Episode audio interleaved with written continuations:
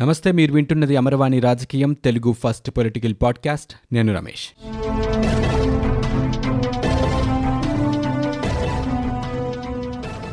రాష్ట్రంలో ఎన్నికల కమిషనర్ నిమ్మగడ్డ రమేష్ కుమార్ వ్యవహారం దాదాపు అనేక మలుపులు తిరుగుతోంది. హైకోర్టు స్టే ఇచ్చినప్పటికీ రాష్ట్ర ప్రభుత్వం తీసుకొచ్చిన ఆర్డినెన్స్ని రద్దు చేస్తూ తిరిగి రమేష్ కుమార్ని విధుల్లోకి చేర్చుకోవాలనేటువంటి వాదనని వినిపించినప్పటికీ కూడా రాష్ట్ర ప్రభుత్వం దానికి అనుగుణంగా చర్యలైతే తీసుకోవట్లేదు. ఇది కేవలం రాజకీయ దురుద్దేశంతో జరుగుతున్నటువంటి ఒక అంశంగా ఎందరో రాజకీయ ప్రముఖులు పరిగణిస్తున్నారు. ఈ నేపథ్యంలో అసలు నిమ్మగడ్డ వ్యవహారం గురించిన పూర్తి వివరాలు మనకు అందించడానికి మాజీ మంత్రి అలాగే ఈ నిమ్మగడ్డ రమేష్ కుమార్ గారి తరపున హైకోర్టులో పిటిషన్ దాఖలు చేసిన వారిలో ఒకరు వడ్డే శోభనాధీశ్వరరావు గారు మనతో పాటు ఉన్నారు. సార్తో మాట్లాడి ఈ వ్యవహారం గురించిన పూర్తి వివరాలు తెలుసుకుందాం. నమస్తే సార్. నిమ్మగడ్డ గారి వ్యవహారం మనకి హై హైకోర్టులో తీర్పు కూడా రావడం జరిగింది. ముఖ్యంగా ఏంటంటే పంచాయతీరాజ్ చట్టంలో తీసుకొచ్చిన ఆర్డినెన్స్ ఏదైతే ఉందో మార్పు ఏదైతే ఉందో అది చట్ట పరిధిలోకి రాదు. దాన్ని రద్దు చేస్తున్నామని చెప్పారు. అయినప్పటికీ కూడా హైకోర్టు ఇచ్చినటువంటి ఆ తీర్పుని రాష్ట్ర ప్రభుత్వం అమలు చేయడంలో జాప్యం చేయడం ఏ విధంగా తీసుకొచ్చుంటారు? మన రాష్ట్రంలో చాలా విచిత్రమైన పరిస్థితి నెలకొని ఉంది. శాసనసభ ఎన్నికల్లో ప్రజలు నూట యాభై ఒక్క మంది ఎమ్మెల్యేని గెలిపించారు వైఎస్ఆర్ పార్టీకి సంబంధించి. వైఎస్ జగన్మోహన్ రెడ్డి గారు సీఎం అయ్యాడు. చాలా కాలం మేలకొండ ఊరుకున్నాడు. ఆ తర్వాత ఎన్నికలు పెట్టాలనే అభిప్రాయానికి అది కూడా కోర్టు తీర్పు మూలాన వచ్చారు. వచ్చినప్పుడు స్థానిక సంస్థల ఎన్నికల్లో సాధారణంగా రాజకీయ పార్టీల యొక్క ప్రమేయం పెద్దగా ఉండాల్సిన అవసరం లేదు. అయినా నూటికి తొంభై శాతం మందికి తెలుగు వైకాపాకు చెందిన వాళ్ళే గెలవాలి అనేటటువంటి ఒక మూర్ఖపు ఆలోచన దానిని వాళ్ళ ఎమ్మెల్యేలకి ఇతర నాయకులకి చెప్పటంతో నామినేషన్ల పర్వం అప్పుడే చాలా తీవ్రమైనటువంటి గందరగోళ పరిస్థితులు ఏర్పడినాయి.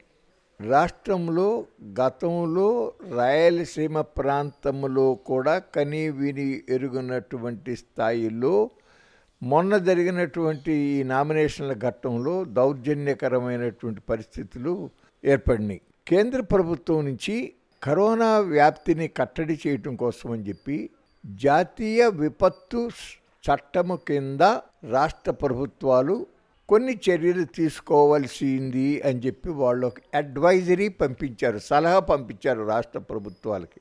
అప్పటికే పశ్చిమ బెంగాల్ ప్రభుత్వం ఎన్నికలు వాయిదా వేసింది.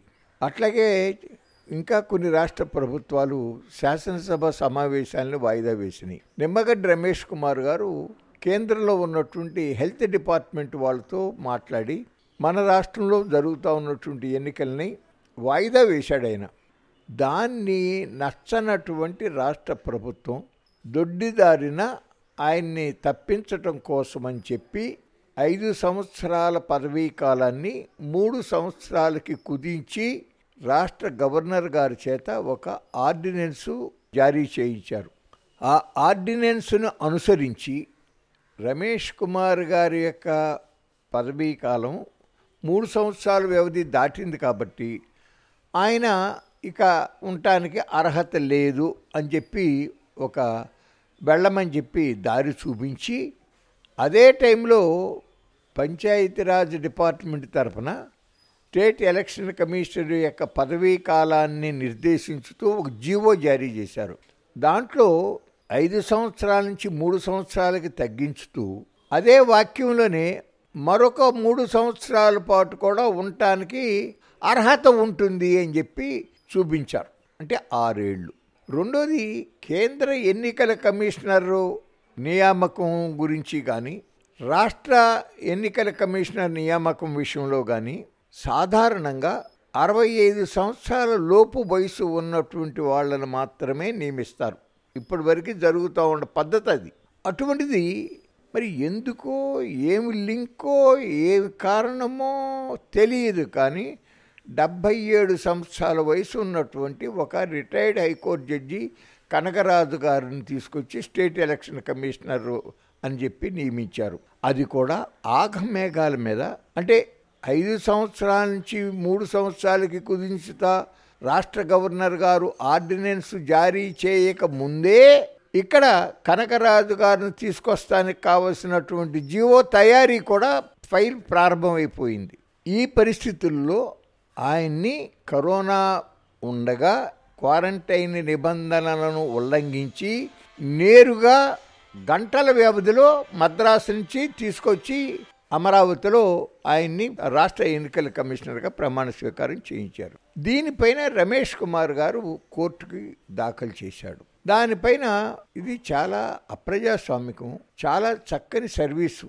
అతను ఒక ఐఏఎస్ ఆఫీసర్లో కూడా కొంతమందే ఈనాడు చూస్తే నీతి నిజాయితీలతో నిబద్ధతతో పనిచేసిన వాళ్ళు వేళ్ళ మీద లెక్క పెట్టదగినటువంటి సంఖ్యలో మాత్రమే ఉంటున్నారు. అటువంటి నైజం అటువంటి నడవడిక ఉన్నటువంటి వ్యక్తి కావటం వల్లనే చంద్రబాబు నాయుడు అపాయింట్ చేసింది కాదు. పోయినటువంటి గవర్నర్ ఈఎస్ఎల్ నరసింహన్ గారు నియమించాడు రమేష్ కుమార్ గారిని. ఎందుకంటే ఆయన దగ్గర దాదాపు ఐదేళ్ళు పైన చేశాడు ఆయన. రమేష్ కుమార్ ఎటువంటి వ్యక్తి అనేది చాలా క్లోజ్గా అబ్జర్వ్ చేసినటువంటి గవర్నర్ ఆయన. కాబట్టి ఆయన నియమించినటువంటిది ఇంకా వచ్చే ఇప్పుడు మార్చి నెలతో అయిపోతుంది అసలు. పదహారు రెండు వేల ఇరవై ఒకటి మార్చితో అయిపోతుంది. ఈ కొద్ది నెలలు కూడా ఓపీ పట్టలేకుండా ఆయన్ని పంపించారు. సార్ మనకి ఇప్పుడు నిమ్మగడ్డ గారిని చంద్రబాబు నాయుడు గారు అపాయింట్ చేయలేదు. ఆ చంద్రబాబు నాయుడు గారు అధికారంలో ఉన్నప్పుడు ఈయన కూడా ఏ పదవిలోనూ లేరు అనేది మనకి వినిపిస్తుంది. అంటే ఆయన కింద పనిచేసినటువంటి దాఖలాలు కూడా పెద్దగా లేవు. వాళ్ళ మధ్య మంచి సంబంధాలు కూడా అంటే పొలిటికల్గా ఎలాంటివి లేవు అనేటువంటి వాదన వినిపిస్తోంది. అయితే ఇప్పుడు ఈ కరోనా సమయంలో సార్ ఆ టైంలో కనుక నిమ్మగడ్డ గారు కనుక ఎన్నికల్ని కనుక పోస్ట్ పోన్ చేయకపోతే ఆ ఉధృతి ఏ రకంగా ఉంటుందో మనం ఊహించవచ్చు స్థానిక సంస్థల ఎన్నికల సమయంలో కేవలం నామినేషన్లు వేయకుండా చాలా దౌర్జన్యాలు జరిగినాయని వార్తలు కూడా వినిపించాయి. అయినప్పటికీ కూడా ఆయన నామినేషన్ ప్రక్రియ విషయంలో కానీ లేకపోతే ఏకగ్రీవమైన స్థానాల విషయంలో కానీ ఎలాంటి నిర్ణయం కూడా తీసుకోలేదు. అంటే ఆ పార్టీకి ఎటువంటి వ్యతిరేకమైనటువంటి చర్య చేపట్టలేదు. కేవలం ఈయన పలానా కులానికి సంబంధించిన వ్యక్తి అనే దురుద్దేశమేనా లేకపోతే ఈ ఆర్డినెన్స్ తీసుకురావాల్సిన అవసరం ఈ సమయంలో నిజంగా ఉందంటారు? వాస్తవం చెప్పాలంటే ఆ రోజు రమేష్ కుమార్ గారు ఎన్నికల ప్రక్రియను వాయిదా వేసి ఉండకపోతే ఆంధ్రప్రదేశ్ రాష్ట్రం కూడా మహారాష్ట్రకు మళ్ళీ గుజరాత్కు మళ్ళీ కరోనా విషయంలో అత్యంత ఘోరమైన పరిస్థితిని ఎదుర్కోవాల్సి వచ్చి ఉండేది. ఆయన అన్ని దౌర్జన్యాలు జరిగినప్పుడు కూడా ఏకైకంగా జరిగిన వాటిని ఆయన క్యాన్సిల్ చేయలే. దౌర్జన్యంగా క్యాన్సిల్ ఎన్నికల నామినేషన్ ప్రక్రియను అడ్డుకున్నా కానీ ఆయన వాటిని క్యాన్సిల్ చేయలే. అయినప్పటికీ తను ఎన్నికలు జరపాలి అనుకున్నాడు. ఎన్నికలు ఆగినాయి అదొక్కటే కారణం. ఆయన్ని పంపించేయాలి. మనం ఎన్నికలు పెడదాం అనుకుందాన్ని ఆపేశాడు.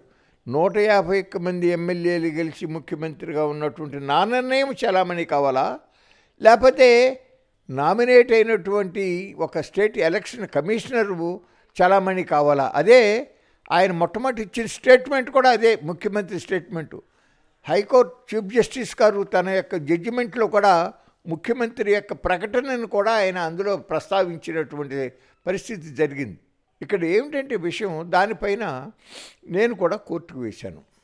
నిమ్మగడ్డ రమేష్ కుమార్ గారు నాకు ఐదు సంవత్సరాలు ఉండేటటువంటి హక్కు ఉండగా ఇట్లా తొలగించడం అప్రజాస్వామికము రాజ్యాంగ విరుద్ధం అని ఆయన వేశాడు. నేను కూడా ఈ విషయంలో నేను లా చదవలేదు కానీ పిఎం బక్షి గారు రాసినటువంటి కాన్స్టిట్యూషన్ ఆఫ్ ఇండియా అనేటటువంటి పుస్తకం అందులో చాలా వివరంగా మొత్తం రాజ్యాంగంలో ఉన్నటువంటి ఆర్టికల్సు ఆ ఆర్టికల్స్ సంబంధించినటువంటి నోట్సు వాటికి సంబంధించి సుప్రీంకోర్టులోని కానీ హైకోర్టులో కానీ వచ్చినటువంటి కీలకమైనటువంటి జడ్జిమెంట్లు అటువంటివి నేను చదివి ఉన్నా చదివాను ఈ విషయంలో. చదివి నేను పూర్తిగా కన్విన్స్ అయ్యా. నమ్మగడ్డ రమేష్ కుమార్ గారిని స్టేట్ ఎలక్షన్ కమిటీగా తప్పించడం రాజ్యాంగ విరుద్ధం. ఆర్టికల్ రెండు వందల నలభై మూడు కేలో క్లాజ్ రెండులో చాలా స్పష్టంగా అతనిని పదవీ కాలములో అతనికి డిసడ్వాంటేజీ కలిగేటటువంటి విధమైన చర్యలు ఏమీ తీసుకొనకూడదు.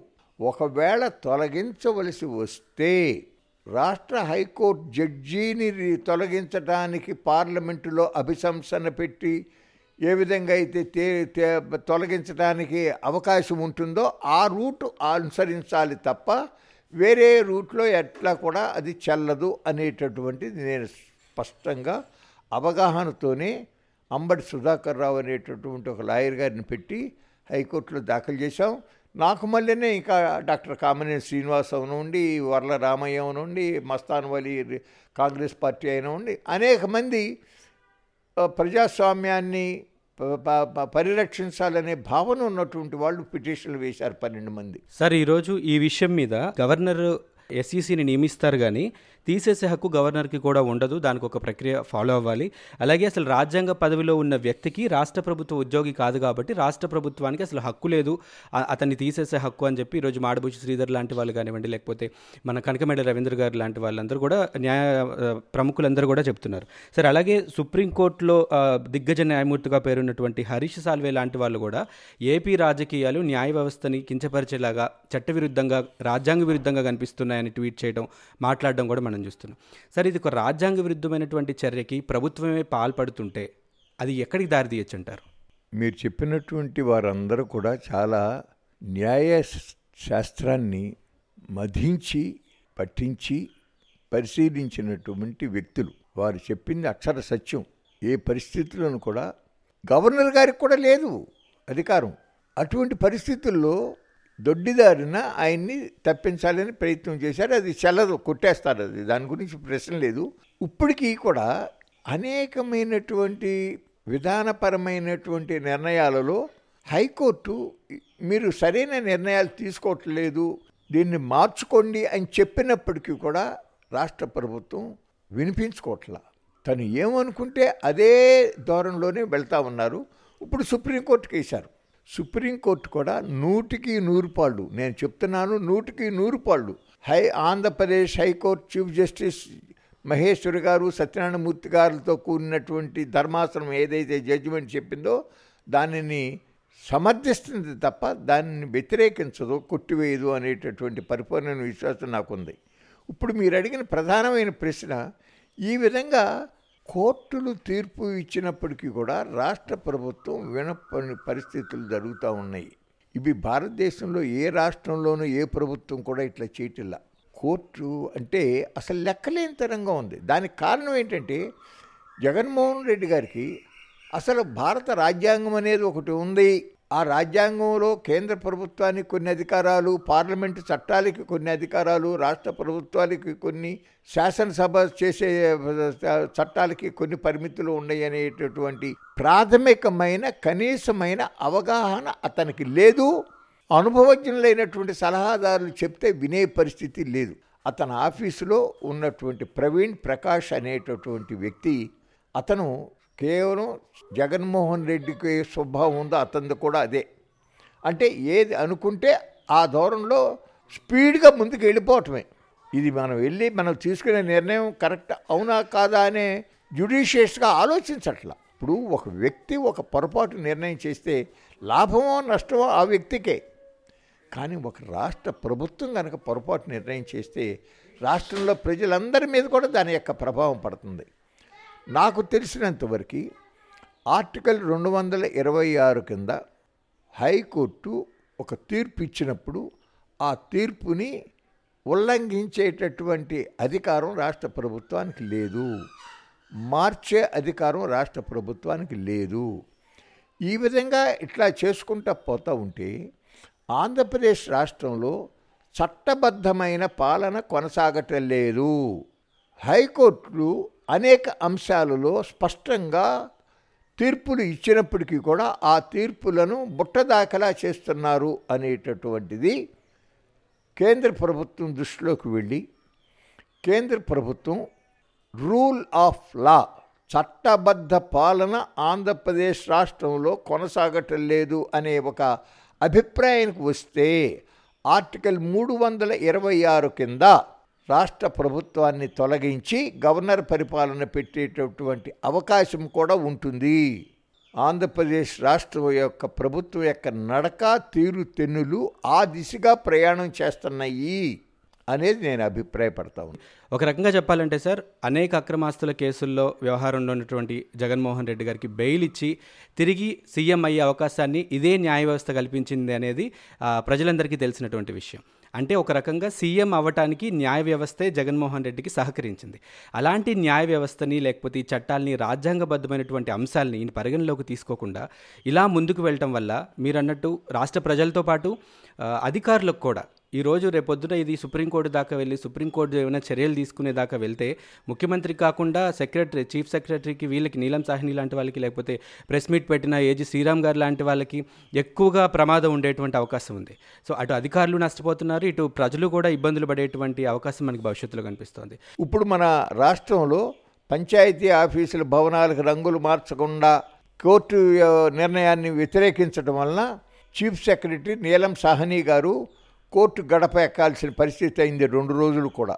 ఇంకా కోర్టు ధిక్కరణ కేసు విచారణ జరిగి ఏం శిక్ష వేస్తారనే తెలీదు. నా అనుమానం ఏంటంటే ఈయన తత్వాన్ని బట్టి ఇంకా కొన్ని రోజులు పోయిన తర్వాత రేపు సుప్రీంకోర్టు కూడా తీర్పిచ్చిన తర్వాత అసలు మా రాష్ట్రంలో హైకోర్టే అవసరం లేదు. ప్రజలే న్యాయ నిర్ణేతలు ప్రజలకే అన్ని అధికారాలు ఉన్నాయి. ఆ ప్రజల తరఫున మేము ఎన్నికయ్యాము. కాబట్టి మేము చెప్పిందే కరెక్టు.